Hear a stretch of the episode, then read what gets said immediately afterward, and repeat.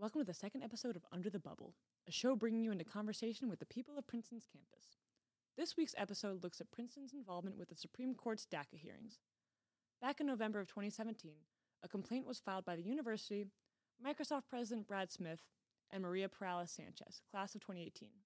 The complaint stated that the decision to end DACA was both unconstitutional and a violation of federal law.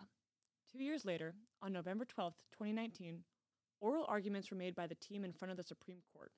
While President Eisgruber was in attendance for the arguments in Washington, D.C., we sought out the opinion of someone here on campus with close ties to the undocumented community.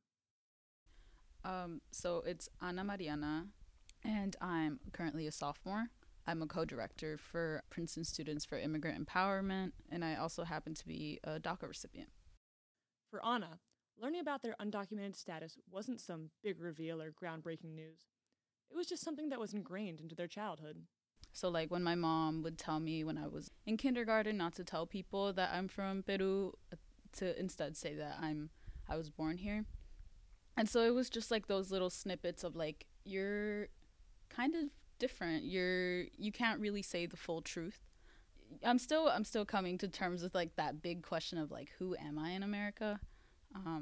But I think I've answered it a little bit as I've grown up. As much as Ana has worked to self-define in America, their experience has been colored by the phrases that were stuck onto them by xenophobia and the American media. You always felt like an outsider because it's like you hear these things about, you know, the illegals and like, you know, aliens, invaders and whatnot. You stop and you think that that's not me, but yet why are people saying this? At Princeton, the conversation takes on a less hostile shape, but there's still a lack of understanding about what being undocumented means. In LA, I was like, okay, I'm comfortable. I'm like, I can talk to people about being undocumented and like they won't be uncomfortable. But when I'm here, I quickly realized that like for some folks, I might be the first ever undocumented person that they've met. Princeton runs a program every summer called Freshman Scholars Institute, or FSI. The program gives select students the opportunity to adjust to the university environment before the academic year begins. FSI is related to the Scholars Institute Fellows Program. Among the participants, there's a number of first-generation students, low-income students, children of immigrants, and undocumented students. But that still doesn't guarantee a community of understanding for students like Ana. The first week that I was here, it was for FSI, and so just got off the plane, and we're doing like some sort of like community building activity. And I think it's Campus Rec. Some representative from Campus Rec was like, we're going to play this game on like, so it's all 80 of us. And we're going to put this line in the middle, go to the right if you identify with like this statement, go to the left if you identify differently. And so the first question is, go to the right if you're a citizen, go to the left if you're an international. Understandably, this situation caused some stress for Ana on their very first day of college life. This is the first day in. I'm like, what do I do? Because I'm neither an international nor a citizen. So it's like you don't even think about my existence. It's like you can't even conceptualize that somebody outside of that binary exists. It's just so wild how even in the courses and like even in just like the normalcy of Princeton, citizenship is expected. Another way in which like citizenship is expected is that there are so many opportunities that I want to be a part of, such as courses that have a mandatory trip to Guatemala. And it's like, I can't do that. So you're kind of left out of a lot of options. The course that Ana's referring to is Documentary Film in the City, a journalism and urban studies course that uses nonfiction filmmaking to study migration between Guatemala and Trenton.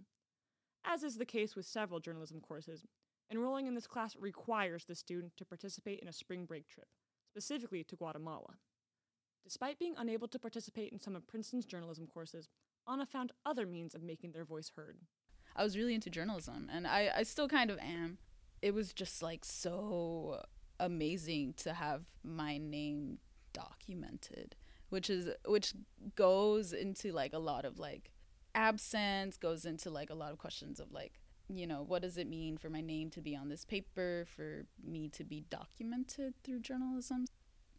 Princeton's willingness to stand up in front of the nation and support undocumented people in the U.S. spoke to Ana as a significant step in the right direction.